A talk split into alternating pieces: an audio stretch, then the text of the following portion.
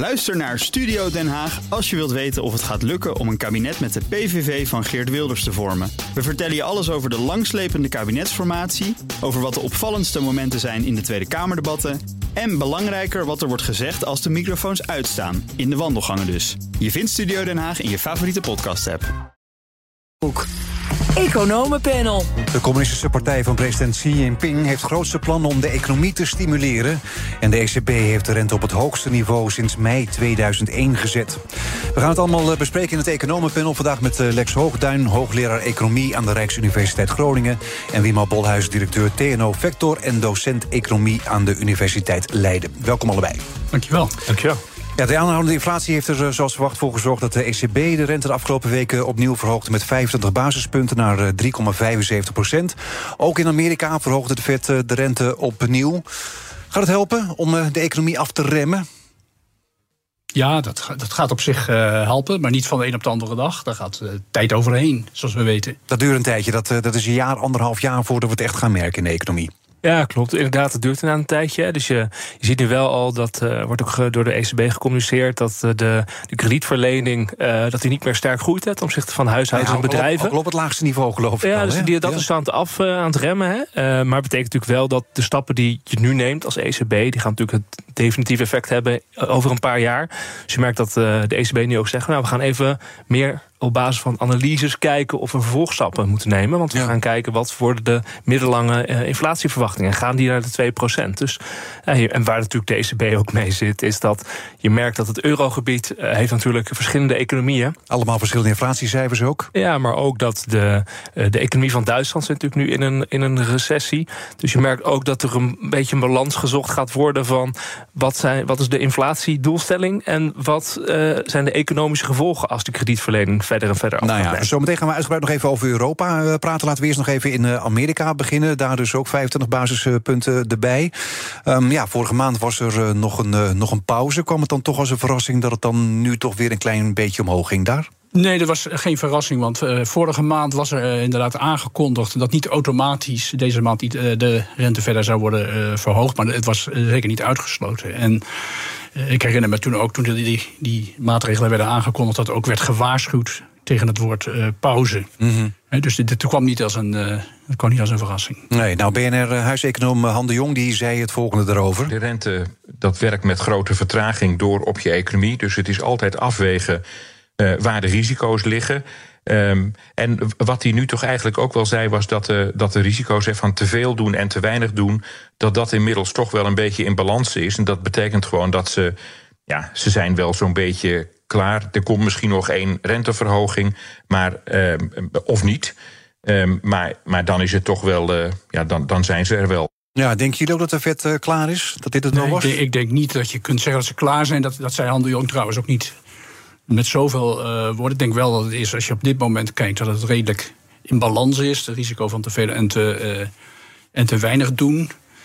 Eh, dus het, ja, het blijft spannend, denk ik, wat ze de volgende keer gaan doen. Het hangt ook heel erg af van wat, wat er nu de komende maanden, twee, ma twee maanden gebeurt. Maar ze, zijn wel, ze zitten wel goed op de bal, laat ik het zo zeggen. Op de curve, zoals het heet. En Ja. dat is inderdaad een situatie dat het, ja, zo, dat het de, ja, in balans is tussen wel iets doen of niet iets eh, Ja, Paul zei ook van het gaat waarschijnlijk ook wel een beetje pijn doen. Hè? Ik bedoel, maar ja, we moeten, we moeten echt die inflatie gaan, eh, gaan, eh, gaan terugdringen. Dus een recessie is, is minder erg dan langere tijd een hoge inflatie.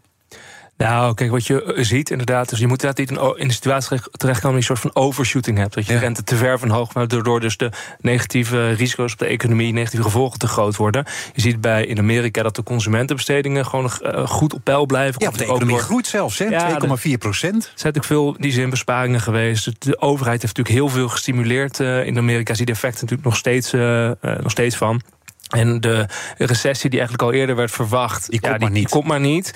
Maar ja, je- we hadden het net over, omdat met eh, het effect van een renteverhoging duurt gewoon een, een tijdje. Dus je moet nu niet te snel eh, doorgaan. Dus ik snap maar- wel dat, dat Powell daar eh, nu voorzichtig is. Omdat je nu ziet dat natuurlijk het renteniveau op ja, het hoogste niveau weer in 20 jaar staat. Dus je wilt niet uiteindelijk het verwijt krijgen, je bent te ver gegaan. Je hebt te nou ja, ik, ik, ja, kijk, ik maak die afweging net iets, eh, net iets anders. Want het is inderdaad het is geen rocket science, zoals je noemt. Hè. Dus je kunt dat niet precies uitrekenen tot welk niveau je moet gaan. Dus je kunt inderdaad een fout twee kanten op maken. Je kunt te ver gaan en je kunt niet ver genoeg uh, gaan.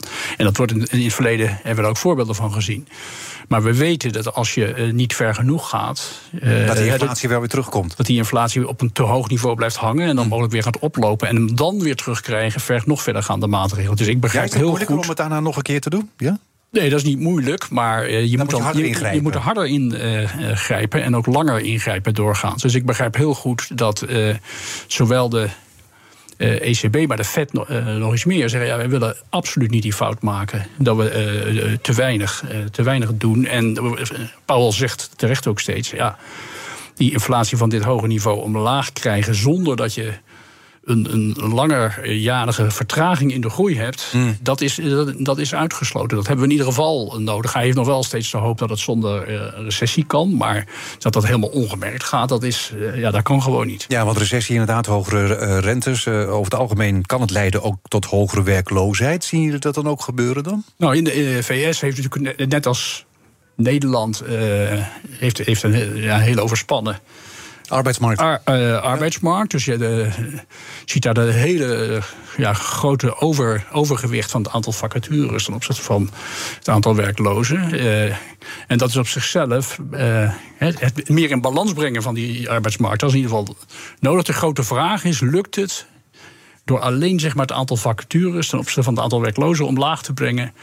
Om de inflatie onder controle te krijgen. En dan, dat is dan wat je zou kunnen noemen een, een perfecte zachte landing. Dan heb je wel wat groeivertraging, ja, maar, maar... Ja, het is wel een heel moeilijk spel ook inderdaad om dat voor elkaar ja, te krijgen. Dat kun je niet precies uh, timen. Nee. En zeker omdat het zo onzeker is en zeker omdat het pas later uh, doorwerkt. En, en de economie groeit inderdaad daar nog steeds met 2,4 procent. Dus van een afkoeling is nog niet echt sprake dan, toch? Nou, je ziet wel dat het iets minder uh, snel gaat. Maar uh, het, het, het, verslechtert inderdaad minder snel dan dat de verwachting zijn, verwachtingen waren. Ik vind wel dat. Um, je ziet inderdaad dat, dat, dat je nu precies op het balansmoment zit. En ik vind het heel verstandig dat Paul aangeeft... ja, wij zijn absoluut bereid om verder stappen te nemen. Maar we worden wel voorzichtiger. Hè? We gaan ja. nu kijken, want we komen op kritieke momenten. Iedereen weet, je kan het niet precies pinpointen. Maar je moet hier wel uh, ja, de, de goede beslissing nemen. Dus ik, ik vond het een, eigenlijk een heel verstandig besluit. Je ziet gewoon dat Amerika ook... Um, de, de, de, economische oververhitting was daar gewoon nog veel sterker... dan in het eurogebied. Hè? Dus ze hebben daar hele grote stappen genomen. Uh, ze zijn ook veel eerder begonnen dan wij in Europa. Eerder begonnen, grotere stappen. Ja, um, ja en hoger nu uitgekomen. Begint, ja, veel hoger uitgekomen. Nu komt ook het moment dat je denkt van ja, uh, oké, nu moeten we voorzichtig gaan doen. En wat natuurlijk ook meespeelt is dat op een bepaald moment komt ook de vraag: moet de in hoeverre moet ook overheden wat gaan doen. Hè? Dus ik bedoel, ook in Amerika zie je dat. Rente, maar de overheid moet minder stimuleren. Ja, dat is natuurlijk ook een discussie. Uh, en dat wil je natuurlijk ook dat in Amerika dat effect ook gaat komen. Dat gebeurt natuurlijk wel dan als de rentes gaan stijgen, dat je ook minder gaat lenen als overheid. Maar het is wel de. de, de je merkt ook daar een soort suggestie van: hé, hey, overheid, let op. Uh, zoals je dat ook trouwens in Europa uh, ziet. Ja, want in Europa inderdaad ook de rente verhoogd met 2500 basispunten naar 3,75 procent. Is dat ongeveer een beetje hetzelfde verhaal? Nee, ik vind dat toch wel een, een ander uh, verhaal. Hè? Dus, net zijn vent, nou die zitten wel ongeveer waar ze moeten zitten. Kan al wat hoger en wat lager. En je weet nooit wat er gebeurt. Dat je misschien toch weer verder moet. Maar die zitten goed op de bal, zeg maar. En dat vind ik voor Europa zitten niet goed op de bal. Nog niet, nog niet genoeg uh, op de bal, op de curve, zoals dat dan in de, het jargon uh, heet. We hebben nu een rente van 3,75 uh, procent. Er zijn vanochtend zijn de nieuwe inflatiecijfers bekend. Bekend geworden. Ja, 4,6 hier in Nederland en uh, in Europa was het 5,3. 5,3 procent. Ja, teruggegaan van 5,5. Ook een iets andere rekenmethode dan het CBS hier gebruikt, hè? Maar, uh, ja, en het, het, maar het Europese cijfer uh, van Nederland is, is, is ook 5, nog wat. 5,3 ja. ook volgens mij in mijn hoofd uh, gezegd. Maar voor de ECB is, is belangrijker. Wat doet de, kerninflatie? Dus haalt haal daar de energie voedsel, en voedsel haalt die daaruit. En die, die heeft zich gestabiliseerd op 5,5 procent. Dus die is niet, die is niet bewogen. Uh, en 5,5 procent is, is gewoon is hoger dan bijvoorbeeld dan de kerninflatie op dit moment in de Verenigde Staten. He, met een rente die uh, hier veel lager ligt. Dus ik vind dat de de, de ECB te snel uh, naar dat wat voorzichtigere uh, tempo. Ja, maar wat, wat doen ze nu inderdaad al? Hè? Ze zeggen van nou, de volgende keer we gaan misschien of pauzeren of verhogen. Ja. Ze hebben in ieder geval gezegd we gaan niet verlagen. Dat is dan in ieder geval nee, alweer uitgesloten. Nee. nee, maar ze zijn een beetje op dezelfde tour gegaan als de Amerikanen. Waar, waar, ik dat voor de Amerikanen terecht vind. Gegeven waar die staan met hun inflatie en waar die staan met hun, met hun renteniveau. He, dus da daar is het renteniveau uh, is uh, vijf, vijf en een kwart, vijf en een half. Ja. En de kerninflatie, waar zij naar kijken, is iets boven de vier. Mm -hmm. uh, en wij zitten met 3,75 rente. Een kerninflatie van 5, nog wat. En 5,5. Ja. Dus we zitten, en als je gewoon ook traditionele vuistregels uitrekent voor wat de rente moet zijn. als de kerninflatie 5,5 is.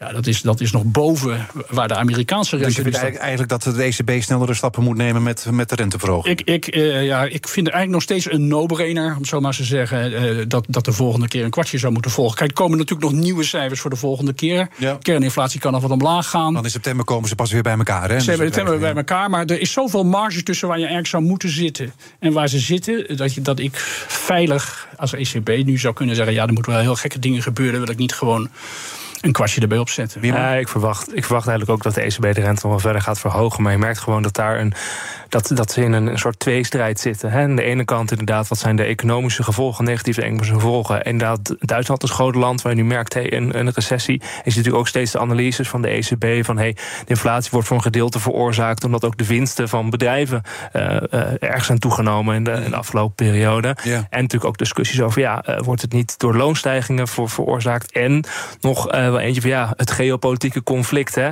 van oké, okay, de energieprijzen door Rusland. Oekraïne-conflict, ook de graanprijzen natuurlijk. Hè, dus zit natuurlijk in de voedsel. Ja, die, dus die, die, die, kunnen gaan stijgen. Maar de, ja, de ja, wereldhandel dus de vraag, kan ook afnemen natuurlijk. Dus ja. je kan, kan twee kanten op gaan eigenlijk. Ja, maar je merkt dus dat, dat de ECB breder aan het kijken is van oké, okay, uh, wat, wat, is hier het, het, belangrijke punt waarop we ons moeten richten? Aan die geopolitieke dimensie kan de ECB natuurlijk heel weinig doen. Mm -hmm. Aan die uh, uh, zeg maar de, de hogere winst of de hogere loon ook beperkt. En tegelijkertijd, ja, ze hebben ook de, de doelstelling om die inflatie naar 2% te krijgen. Ja. En je merkt dat daar ja, dat, dat, dat, dat, mensen, dat er een balans uh, uh, gezocht uh, wordt. En ja, dat maar, maar, maar, maar, dat ze nu al hetzelfde scenario als de Fed doen, zeg maar. Vind je dat te vroeg? Zo van, nou ja, even kijken wat we volgende maand gaan doen. Er komen nog cijfers, we weten het eigenlijk niet. Uh, ik vind het eigenlijk wel een verstandige uh, keuze. Ook omdat op het moment dat je straks zegt van we gaan de rente verhogen, we doen het wel, uh, dan geef je ook het signaal af. Oké, okay, de ECB is bereid om, om meer te doen misschien dan er verwacht werd. Dus ik, ik hè, want kijk aan die aanbodkant inflatie kan niet zo heel veel doen als centrale bank. Tel aan de vraagkant van de inflatie. Hè, dus die aanbodkant, dus de, de inderdaad de graanprijzen, de energieprijzen. dat is allemaal onzeker. Dat, dat is, daar kan de ECB niet zoveel van doen. Daar wijzen ze ook naar. Dus kun je wel wat in die vraagkant doen. Op het moment dat je daar straks een extra push geeft, geef je ook echt het signaal af: hé, hey, we willen hier serieus uh, stappen zetten. Maar, maar er is een. BNR Nieuwsradio. Zaken doen. Edwin Mooibroek. We zitten midden in het economenpanel met Lex Hoogduin en uh, Wiemer Bolhuis. Je wil nog iets zeggen, Lex? Ja, ik wil nog één, één olifant in de Kamer... die niet ja? genoemd werd wat betreft de ECB. En alle afwegingen die uh, Wiemer uh, gaf. Uh, dat niet genoemd wordt, is, is gewoon de hele hoge overheidsschulden in een aantal uh, landen. In de zuidelijke landen. En, uh, daar spe en dat speelt bij, bij een aantal mensen rond de tafel bij de ECB mm. een hele directe rol. En daarmee misschien ook voorzichtigheid om de Ja, en die, en die geven, die geven nu ook de dagen na de ECB-beslissing, zie je een aantal presidenten van zuidelijke centrale banken, die, gaan, die zie je ook nu al roepen. Het is mooi geweest, het is afgelopen. Ja, dus dat mag, is, dat, dat officieel mag de ECB dat er, zich er toch niks van aantrekken, toch? Daar mag de ECB zich niks van, van aantrekken. Maar uh, dat is precies, denk ik, wat op dit moment een grote, uh, grote vraag is. Is de ECB inderdaad uh, bereid om. en in staat met elkaar om de, de rente tot dat niveau te verhogen. Wat dat, nodig is. dat nodig is, ondanks dat dat uh, ja, die, die landen met, met die hoge schulden weer in een wat lastiger uh, pakket uh, brengt. En dan het signaal afgeven, eigenlijk vrij vroeg, van we gaan ja, op de vet toe noem ik het maar eventjes. Hmm. ja, dat. dat roept toch een beetje twijfel op, althans bij mij, eh, van ga, zijn ze inderdaad bereid zover te gaan. Oké, dan gaan we naar een ander deel van de wereldeconomie. De Chinese Communistische Partij van eh, president Xi Jinping... die publiceerde afgelopen week een plan om de economie een steuntje in de rug te geven. Peking wil de consumentenbestedingen gaan stimuleren... de werkloosheid aanpakken en de vastgoedsector eh, steunen. Zo lazen we onder meer in het FD. Ja, ze moesten ook wel met iets komen, hè? het gaat niet goed. Nee, het gaat niet, gaat niet goed. Er was natuurlijk na de, het herstel van COVID uh, was er een grote verwachting dat uh, nu de Chinese economie weer volop stoom zou uh, raken. En dat, dat gebeurt niet. Waarom niet eigenlijk? Ja, dat is, dat is niet, nog niet zo'n eenvoudige vraag. Maar ik denk dat onderliggend structureel is die economie... die, die staat er helemaal niet zo geweldig voor. Je noemde net die vastgoed vastgoedsector. En natuurlijk een enorme overcapaciteit. Ze hebben heel veel appartementen daar uh, gebouwd. Ze hebben daar heel veel appartementen. Huizen ja, ja, minister De Jonge zou, er, uh, zou daar zeer jaloers op zijn... wat er allemaal aan huizen is. Er was geen stikstof daar. Ja, nee, nee nou, misschien wel, maar ze letten er, ze letten er niet zo, zo erg op als wij hier. ja, en dat, de, dat is toch een... dat zie je vaak na financiële crisis... dat dan de groei moeilijk op op gang komt. Ja, wat ook meespeelt is dat uh, China is heel erg op de export uh, gericht. Dus in die zin ook heel erg afhankelijk wat er in het eurogebied en de Verenigde Staten gebeurt. Daar zie je dus waar we het net over hebben, dat de rentes omhoog gaan, dat de economieën gaan afkoelen. Dus dat is slecht voor hun export. Dus je ziet ook dat China natuurlijk gewoon moet gaan reageren. We hebben binnenlands hebben we bestedingen en investeringen nodig. Je ziet mhm. inderdaad dat de overheid daar nu met een groot pakket komt. Ook om de vastgoedpartijen, die ze ook echt zelf in bezit hebben, om die te steunen. Maar dat moest ook wel, hè? Evergrande, wat was het? 75 miljard uh, in de min? Ja, ja precies. Dat moest ook wel gered worden natuurlijk. Ja, ze hebben twee grote partijen, Evergrande en, en, Greenland, volgens mij. Die zaten allebei in zwaar weer. Dus ja, die moeten ook steun uh, krijgen. En je ziet daar ook dat de centrale bank dat die de rente gaat verlagen... Hè, om de binnenlandse uh, uh, investeringen, bestedingen aan te, aan te jagen. En in die zin is het te begrijpen wat, wat China wil. Hè. Als de export minder gaat opleveren... zal je ook binnenlands meer mhm. moeten doen. De vraag is alleen, daar ben ik het heel erg mee eens... van wat gaat dit echt doen? Hè? Wat is het echte, echte impuls die je mee gaat, eh, gaat geven? Daar ben ik helemaal niet zo zeker van. De maatregelen omdat... zijn nog redelijk vaag ook, hè? Ja, ja, ik bedoel, ze, hebben wel gezegd van we gaan iets doen. Dat moest misschien ook wel. Ik bedoel, omdat het economisch natuurlijk helemaal niet zo goed uh, gaat. Ik bedoel, eh, China, uh, normaal zou China zeker met 6, 7 procent moeten groeien. Maar dat halen ze ook belangen na niet.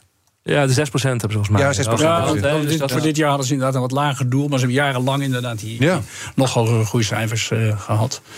Nee, dat, uh, dat, is, dat is waar. En uh, kijk, in hoeverre die, voor zoverre die, die vastgoedproblemen heel dominant zijn, ja, dat, dat los je ook niet op met, met stimuleren. Dat, dat, heb je natuurlijk in Japan in Japan gezien. Dat moet je uiteindelijk moet je dat, moet je daar herstructureringen doen. De, de, de rekening nemen, weliswaar niet, niet in één keer uh, uitsmeren. Maar betekent vaak wel dat je, ja, ondanks dat je dan eh, gaat stimuleren, en dat helpt dan wel een beetje, haal je dan toch niet die hogere uh, groeicijfers. Dus je, je, je vlakt, je vlakt de, het nemen van de rekening wat, wat af. Maar je kunt niet vermijden dat, dat die rekening er is. Nee, maar volgens mij snappen we dus wel de richting van de, de, richting die China kiest. Die snappen we. Ja, volgens maar, mij, maar wat ze nou precies gaan doen. Maar wat ze nou precies gaan doen, of het echt effect gaat hebben, dat is, ja, dat is echt wel de vraag. Dat, dat delen we, eh, denk ik. En je ziet daar, dat is even iets wat we wel moeten noemen. Je ziet dat uh, in China, daar hebben ze maar geen last van inflatie. Daar gaan ze richting de deflatie. Mm -hmm. Dus ja.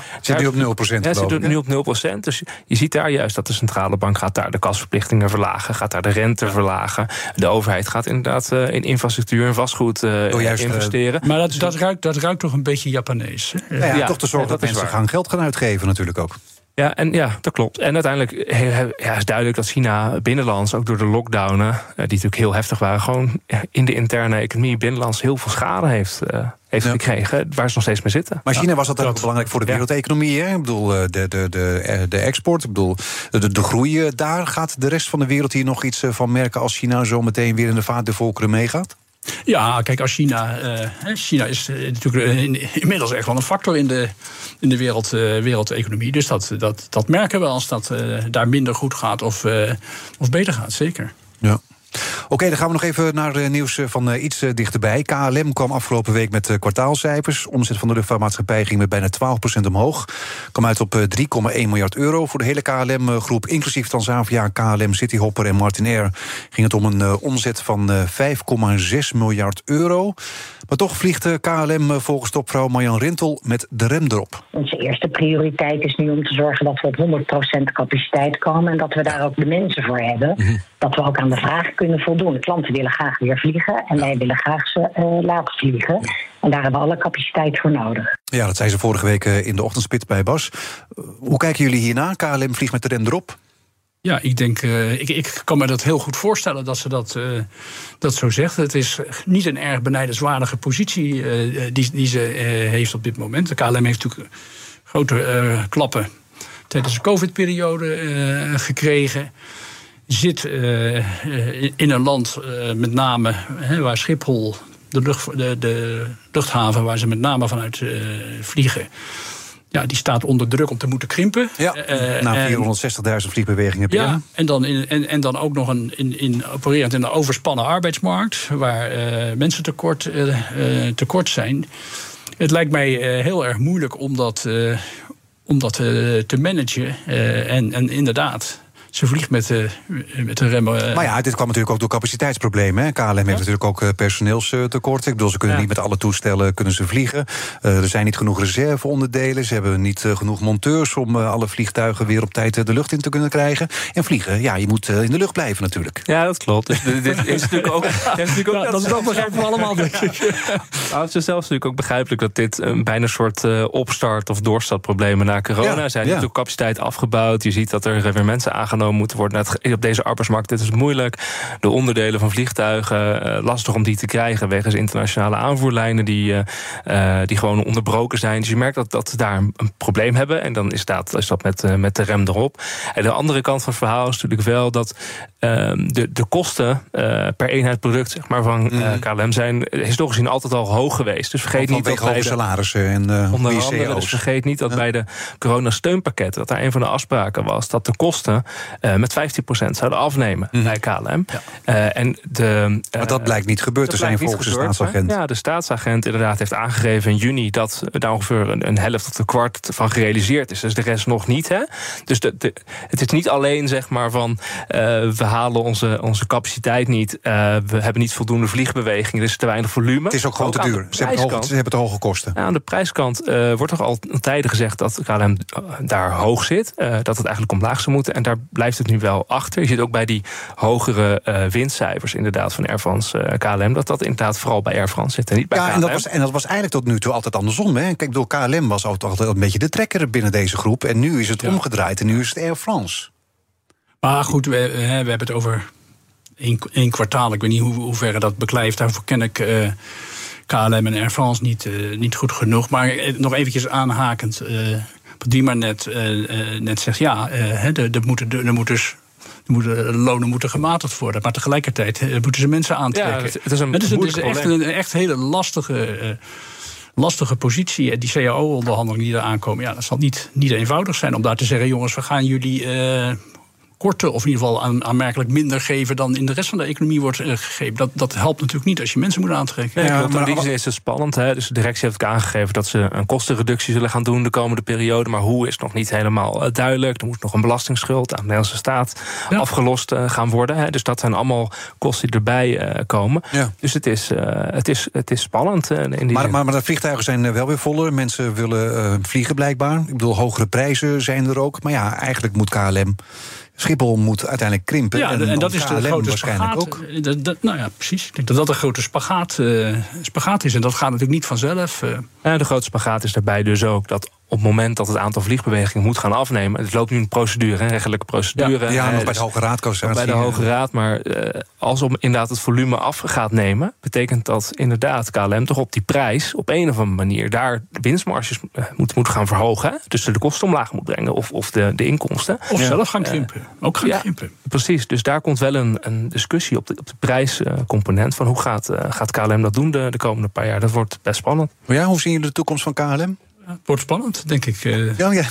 Het wordt, nee, dat Geen wordt- uitspraken dat- verder, behalve het wordt nee, spannend. Ja, Ja. nee, wie, wie ben ik om dat eh, te zeggen wat dat, hoe dat precies gaat aflopen? Maar eh, ja, dat is niet, niet eenvoudig. Ook Liesbeth Staats vind je in de BNR-app. Ja, heel handig. Luister live naar Kees en mij tijdens de Daily Move. Dan blijf je ook gelijk op de hoogte van breaking news en het laatste zakelijke nieuws. En daar vind je ook alle BNR-podcasts, waaronder de Perestrooikast. Download nu de gratis BNR-app en blijf scherp.